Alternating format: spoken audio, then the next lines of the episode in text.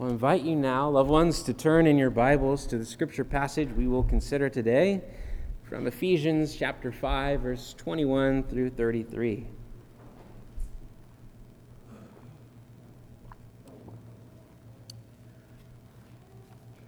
We are picking up where we left off a couple weeks ago when we saw how the Apostle Paul called us to be filled with the Holy Spirit so that we might live full lives live life to the fullest. And it's good to remember that at this point in the letter, here in Ephesians 5, we're, we're well into the letter already. He has already laid out for us the good news about what God has done for us in Christ. And since chapter 4, Paul has been showing us how that gospel truth, that reality, should change our lives, should take root in our lives and bear fruit in and through our lives. You see, the gospel is not something that we believe in and then move on to bigger and better things. No. We must always continually grow in our understanding of the gospel. The gospel is, we could say, kind of a new map that we live in and understand life by. Uh, the gospel is kind of like a new software update to our humanity that is preparing us for the new creation. The gospel is kind of a, uh, a mold that we, like clay, are supposed to climb into over and over again to be formed and shaped more and more into the image of Christ. And that's what Paul will get us at here, or get us to here in this passage on a very specific and particular level. The Spirit here is showing us in this passage how the gospel of Jesus is the model for marriage. And so, with that, let's give our attention now to the reading of God's Word. From Ephesians 5 21 to 33. Submit to one another out of reverence for Christ. Wives, submit yourselves to your own husbands as you do to the Lord. For the husband is the head of the wife, as Christ is the head of the church, his body, of which he is the Savior. Now, as the church submits to Christ, so also wives should submit to their husbands in everything. Husbands, love your wives, just as Christ loved the church and gave himself up for her, to make her holy, cleansing her by the washing with water through the word, and to present her to himself as a radiant church without stain or wrinkle or any other blemish, but holy and blameless. In this way, husbands ought to love their wives as their own bodies. He who loves his wife loves himself. After all, no one has ever hated their own body, but they feed and care for their body, just as Christ does the church, for we are members of his body. For this reason, a man will leave his father and mother and be united to his wife, and the two will become one flesh. This is a profound mystery but I am talking about Christ and the church. However, each one of you also must love his wife as he loves himself, and the wife must respect her husband. Well, loved ones, this is the word of the Lord. May the Holy Spirit add his blessing to it as we meditate and consider it now, applying it in our lives. Well, in this passage, we are reminded that God wants the gospel to shape our whole way of life. The goal is to align every aspect and moving part of our life to the reality of Jesus' life, death, and resurrection. God does not want our lives to be fragmented so that just a tiny sliver or piece of it is Christian. No.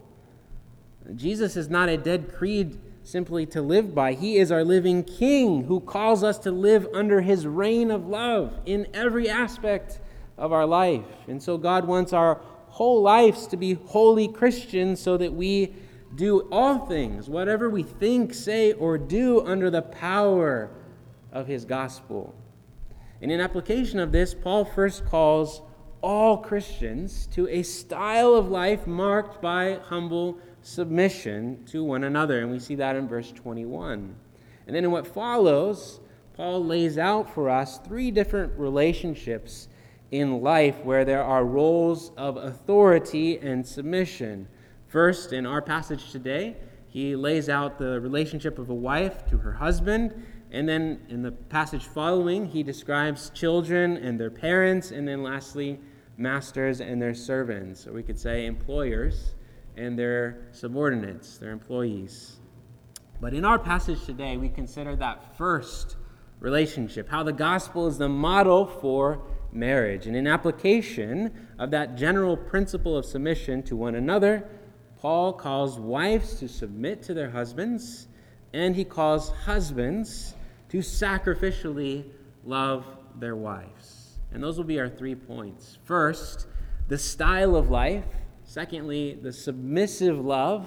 And thirdly, sacrificial love. So, first, that style of life that he's calling us all to. We see that in verse 21. Verse 21, it's kind of a transitional verse in the passage. It serves as a bridge from what came before to what we're finding ourselves in here. The bridge from general commands that, he's, that he had for the whole congregation to now specific and particular commands to particular people within the congregation. Led by the Spirit, Paul says, Submit to one another out of reverence for Christ. That comes to all of us today. It's important that we first grapple with this verse before we look at what follows because it's often the case that we get caught up in the debate and the discussion over how God calls here wives to submit to their husbands. And there's a lot of debate, a lot of heat, uh, and, words that are exchanged over that subject. But that particular submission that Paul calls wives to is just one expression of the general style of life that all Christians are called to.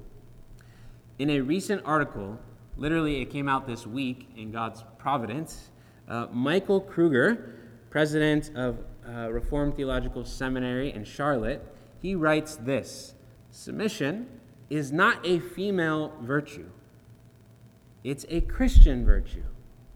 Did you hear that? Submission is not a female virtue, it's a Christian virtue. You see, we need to see that submission is not something that God calls only some of us to, leaving others exempt from the command. No. In different ways, God calls all of us to submit to one another for the sake of Christ.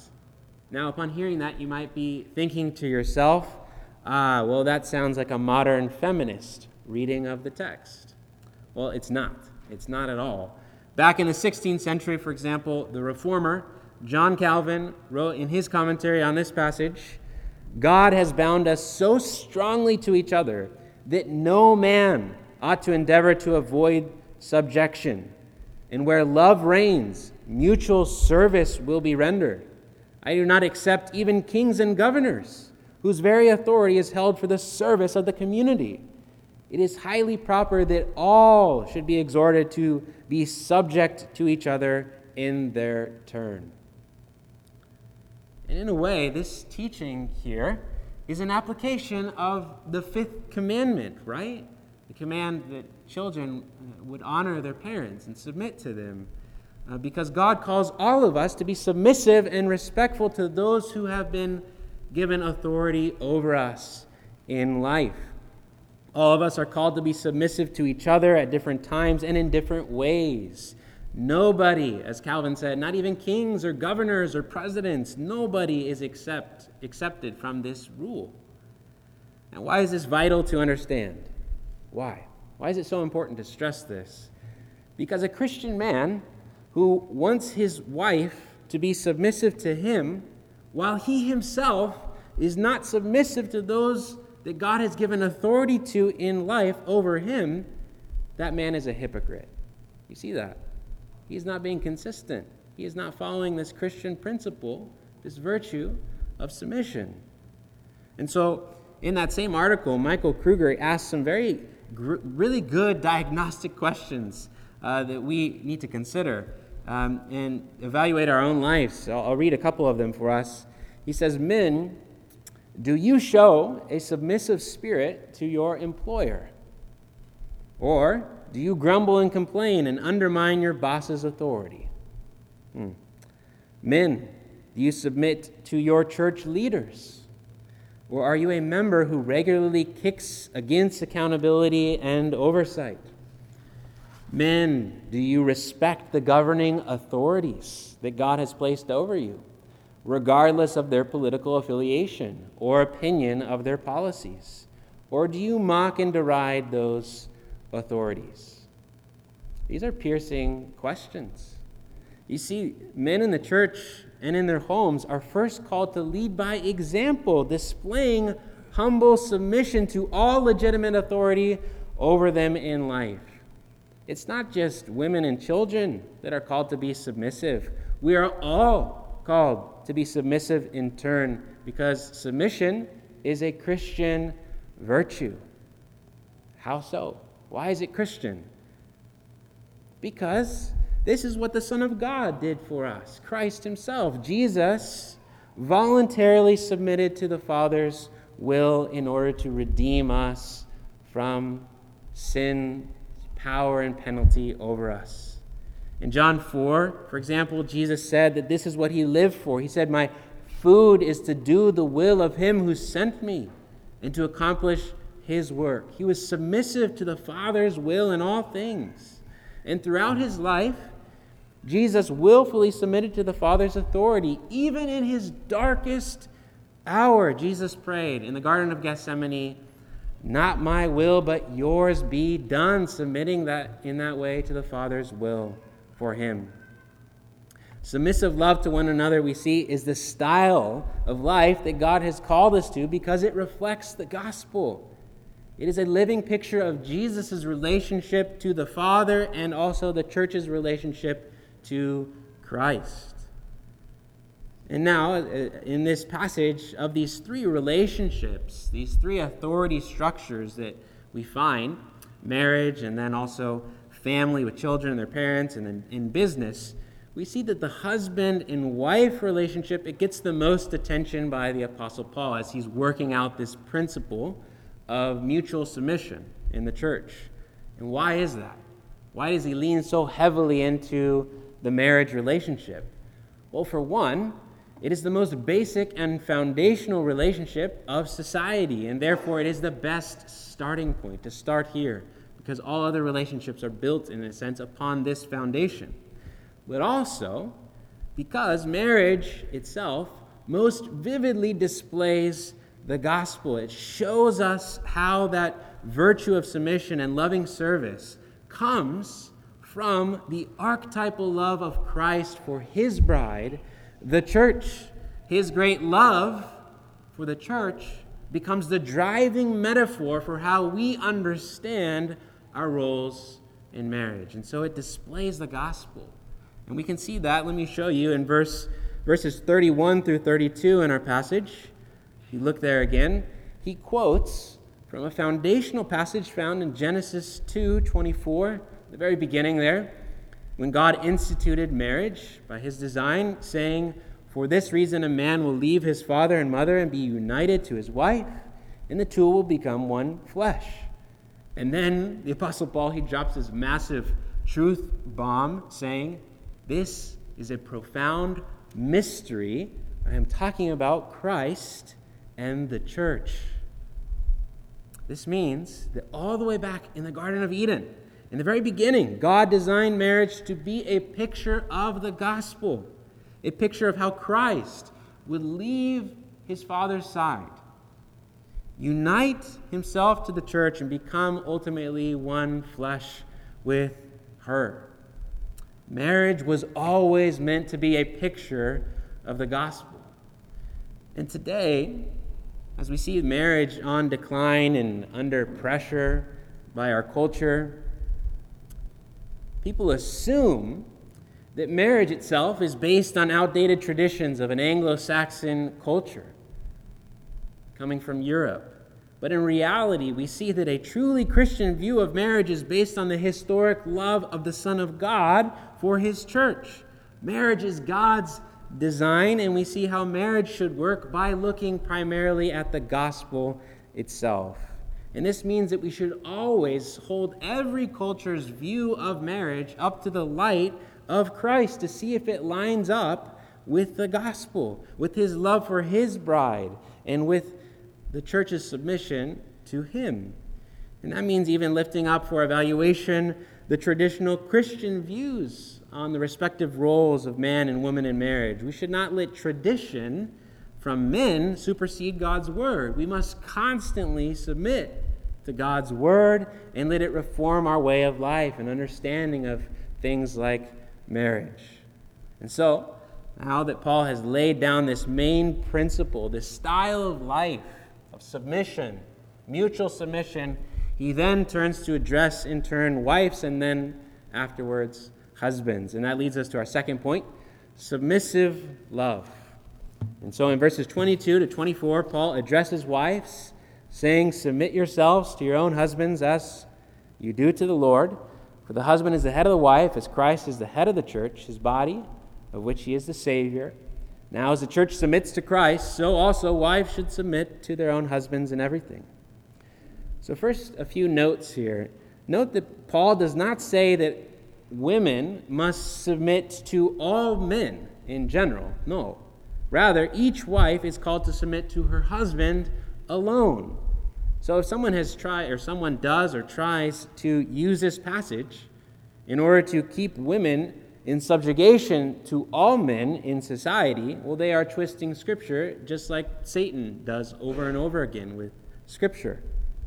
The context for this call to submission is in marriage alone, where according to God's design, the husband is the head of the household and the one, therefore, appointed with authority to lead.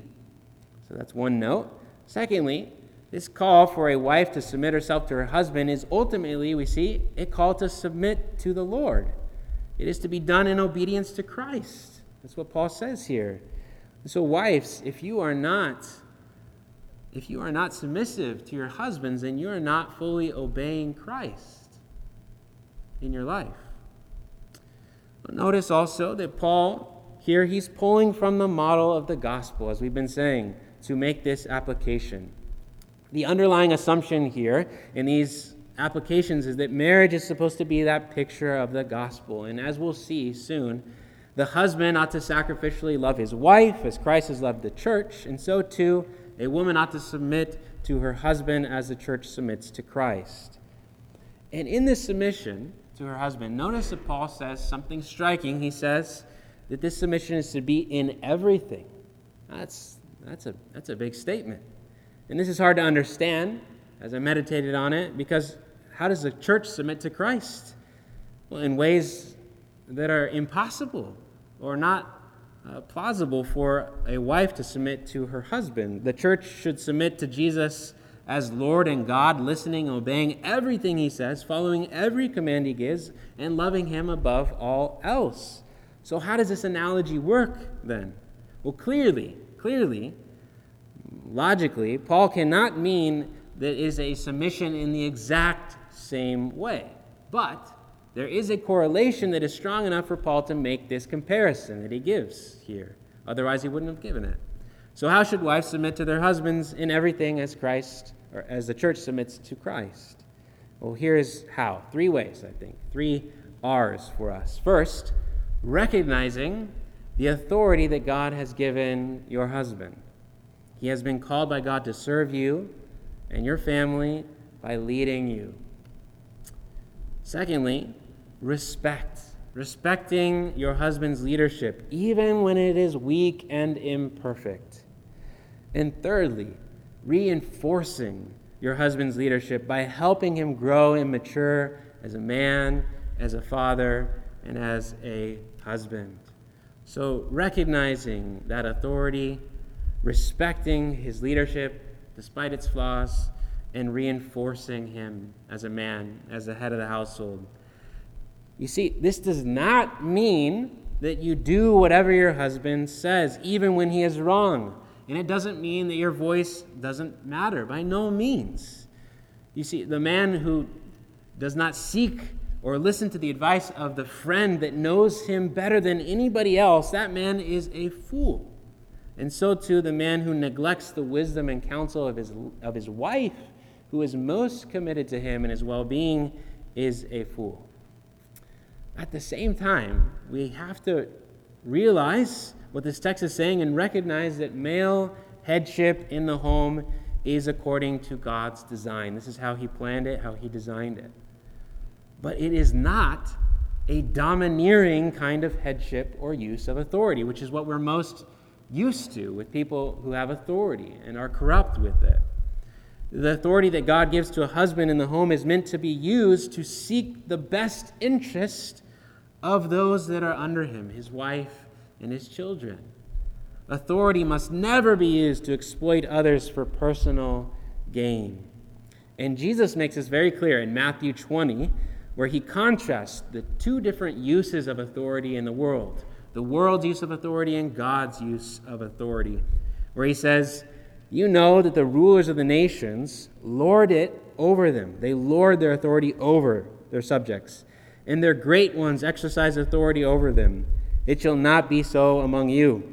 But whoever would be great among you must be your servant, and whoever would be first among you must be your slave, even as the Son of Man came not to be served, but to serve and to give his life as a ransom for many. Jesus himself exemplified what it means and how, how, it, how it looks to use authority to serve others. So, men, if you think that your male headship in the home means that your wife and children should wait on you hand and foot, you are sorely mistaken. You're completely wrong. You're acting more like Caesar than Jesus, more like Pontius Pilate than God the Father, and more like a thug than a man full of the Spirit of God. The authoritative headship that Jesus taught and exemplified is totally different than what we expect and see in the world. It looks like sacrificial service for others. It doesn't look like a man on his La-Z-Boy throne making demands of his wife and kids. No. It looks like a man down on his knees washing the feet of those who are under his care, just as Jesus did. That's what godly authority and service to others looks like. So, husbands, when you actually do lead as Christ leads the church, the effect of this is that it will result in your wife finding it far more easy to follow you and your lead with joy. And likewise, wives, when you follow the lead of your husbands with that submissive love, then your husband will feel all the more empowered to lead you better, to lead you as Christ leads the church. You see the two the two roles respectively they they go hand in hand together, they work in tandem together. And so that leads us to our third point the sacrificial love that, that Paul calls husbands to. And notice here that Paul spends more time addressing husbands than he does wives. And we can read it again. He says, Husbands, love your wives just as Christ loved the church and gave himself up for her, to make her holy, cleansing her by the washing with water through the word to present her to himself as a radiant church without stain or wrinkle or any other blemish, but, oh, but holy and blameless. In this same way, husbands ought to love their wives as their own bodies. He who loves his wife loves himself. After all, no one ever hated their own body, but they feed and care for their body, just as Christ does the church, for we are members of his body. So, at this point, if you have thought that submission to male headship is the hard part. Well, you're wrong. Think again. It is hard, yes, no doubt about it.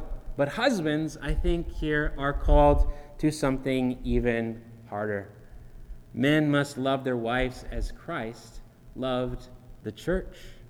In a sense, uh, with this teaching, Paul is inviting us to meditate on the gospel, to meditate on Christ's love for the church to ponder how he loved the church and how it shapes our call to love our wives. And as I meditated on this high calling, I imagined the Apostle Paul in his day as he went from town to town uh, ministering to the different churches. Uh, he probably counseled married men in those churches where he served. And I'm sure he probably did this on various occasions as he went even as he says in, in Acts 20, house to house, preaching the gospel. And so I imagine, I imagined uh, him in, in this encounter with the first century Christian man, who perhaps approached him saying something like, Brother Paul, apostle of the Lord Jesus Christ, I need some help. Sure, my son, ask away. Well, I don't really love my wife anymore. She isn't the same, or maybe I'm not the same either. It just isn't working. I know our Lord calls me, calls us to love our wives, but I just can't see myself loving her anymore. To which I imagine the Apostle Paul would reply, based on this passage here, Well, I see. I see you do need help, and let me show you. Remember our Lord Jesus as he hanged upon the cross, dying for you. And now you say, But I'm not attracted to her. Well, what if Jesus let the thought of your ugly sins dissuade him from dying for you? What if Jesus' commitment to you was based on how holy you are? If Jesus' love for you depended on how good, upright, and pure you are, he would never have loved you. Jesus loved you because he chose to love you despite your flaws. He stayed on the cross for you all the way to the end, to the very last minute, to the last second of his final breath escaping his lungs, he stayed for you. Now you say, but she doesn't listen to me or respect me at all. Well, do you always respect, listen, and obey the authority of Christ? I think not. And still, Jesus stayed for you. So stay for your wife and love her to the end. But you say, she annoys me by doing the same thing the wrong way over and over again. Well, don't you ignore and neglect Jesus in the same ways, day after day? And you say, but I just want something different. Well, remember God's everlasting commitment of love to you. His love for you, Christian, won't wane, weaken, or diminish a thousand years from now. Think of that. Even a billion years from now, well into eternity, not even a tiny little drop of his love for you will be gone. It will still be there in its fullness. The Father's love for you does not decrease on your bad days. The Son's love for you does not weaken when you say the wrong thing or mess up. The Holy Spirit's love for you does not hesitate or falter, even though He listens to all of your thoughts and knows your deepest desires. He is always with you and He will never give up on you. So now go and love your wife to the end and never give up on her. As Christ did for you, give yourself continuously for her in love. Sacrifice your pride, sacrifice your big ego and your lust, and die to yourself and live for Christ by loving your wife. That's how I imagine the Apostle Paul would have responded to someone bringing those kinds of complaints and questions to him. And, loved ones, as we meditate on that love of God, we realize that our salvation depends on the fact that Jesus did not allow any defect in his bride, the church, to dissuade him from loving her to the end. And so, too, husbands, do not let any defect dissuade you from loving your wife. And also, as a side note here, for those of you who might be single, Christians, do not let any defect in the church itself dissuade you from loving her. Do you think that your love is more precious than Jesus' love? Do you act like your love needs to be won by the church? I find that too often Christians expect the church to rise to their own personal expectations and demands and preferences before they give their love to the church. He loved us with all of our imperfections. Don't think yourself better than Jesus. If you love Jesus, you will love his bride, the church, despite her flaws and defects. Don't let her defects, deflects dissuade you from loving the church. Even as we considered on Friday night, it was, in a sense, the defects of his bride, bride that moved him in compassion towards her. When Jesus saw people suffering, poor, and broken, he didn't run away. He ran towards them. His love for his bride grows to match her needs. His grace increases always to surpass her sins, so that his grace is always greater. As sin abounds, so his grace abounds all the more. Up until this point, we've considered the call to love our wives with sacrificial love, but practically, what does that really look like? How should husbands lead with sacrificial love? Well, Paul, he tells us some practical things here by referring to how Christ gave himself up for the church to make her holy in the cleansing with the washing of water through the word, to present her, right, radiant, beautiful, spotless, blameless, holy.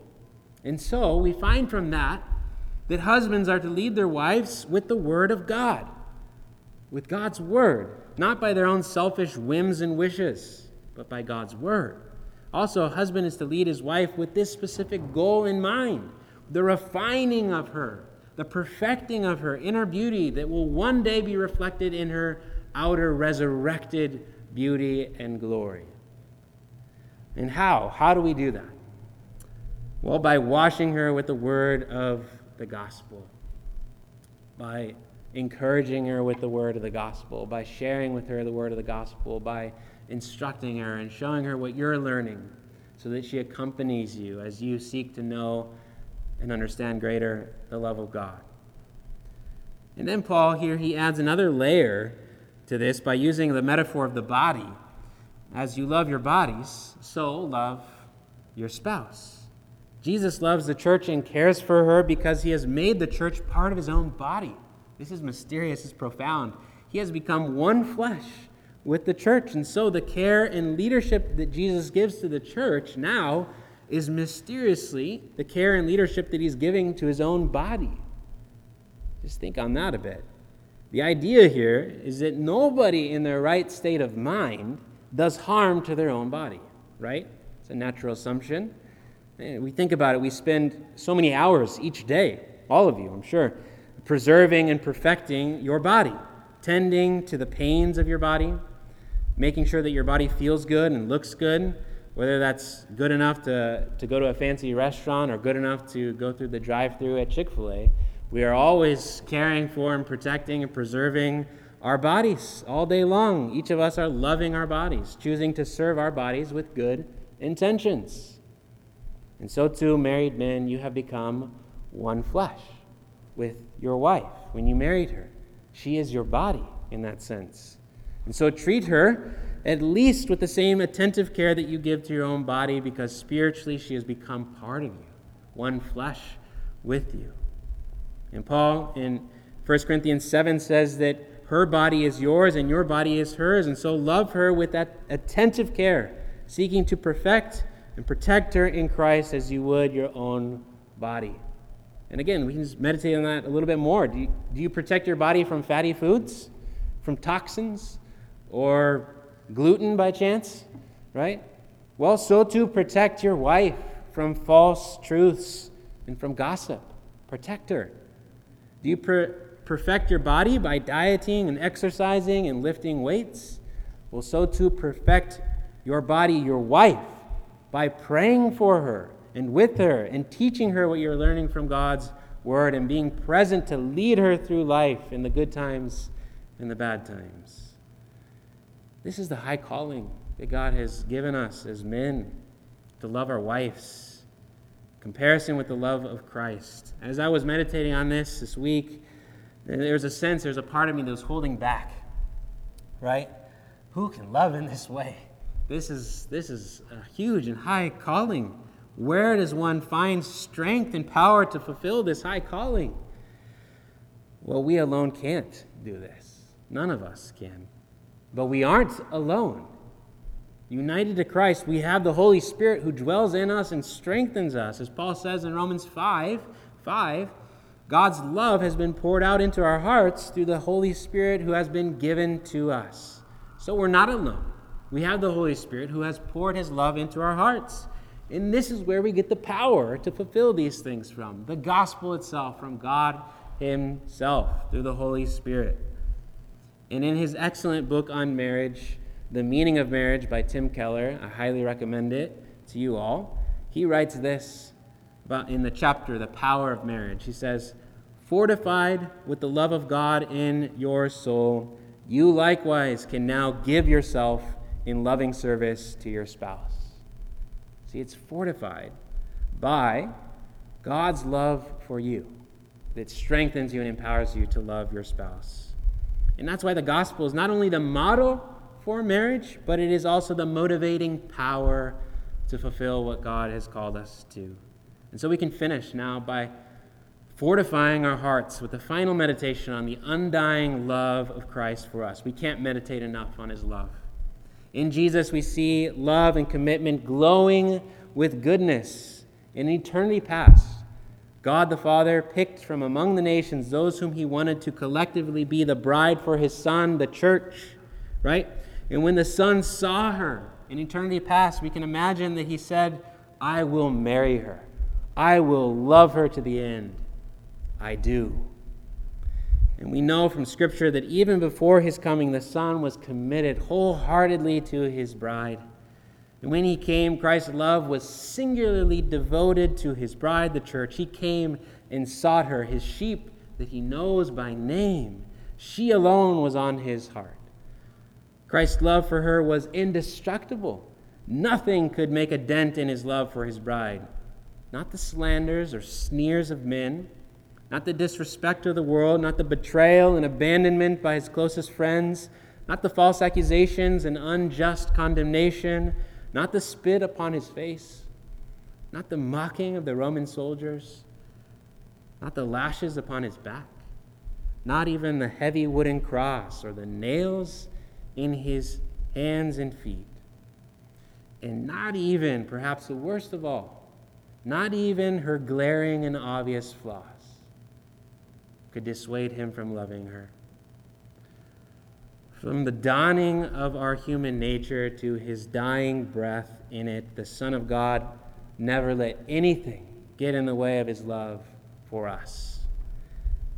Christian, Christ came cradle to the grave. Think of that cradle to the grave for you.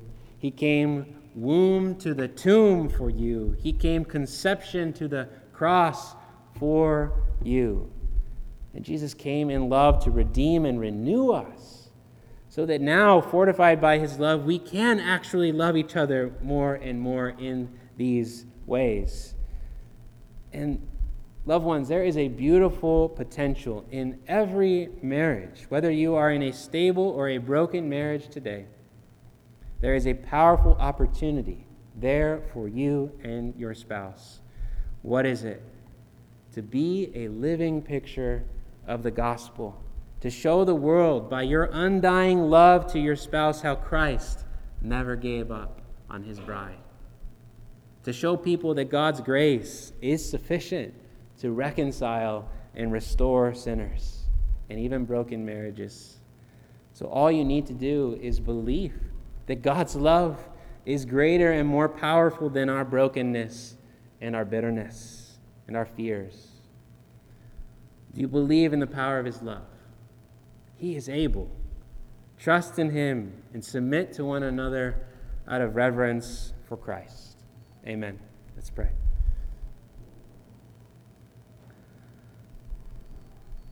Jesus, our Lord and Savior, we rejoice as we meditate and ponder your great love for us, that no defect, no flaw in us dissuaded you from loving us to the end. And there's nothing now that we can do to hinder or take away your love for us. It is full, it is final, it is forever. And so we look to you, O Jesus, joy of loving hearts, with thanks. And we thank you that not only is your love for us a model for how we ought to love one another, but it is also that motivating power. And so fortify our hearts by your great love for us so that we might in turn love one another as we have heard from your word.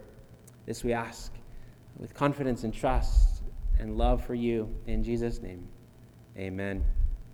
Well, loved ones, let's stand and sing song of response and application.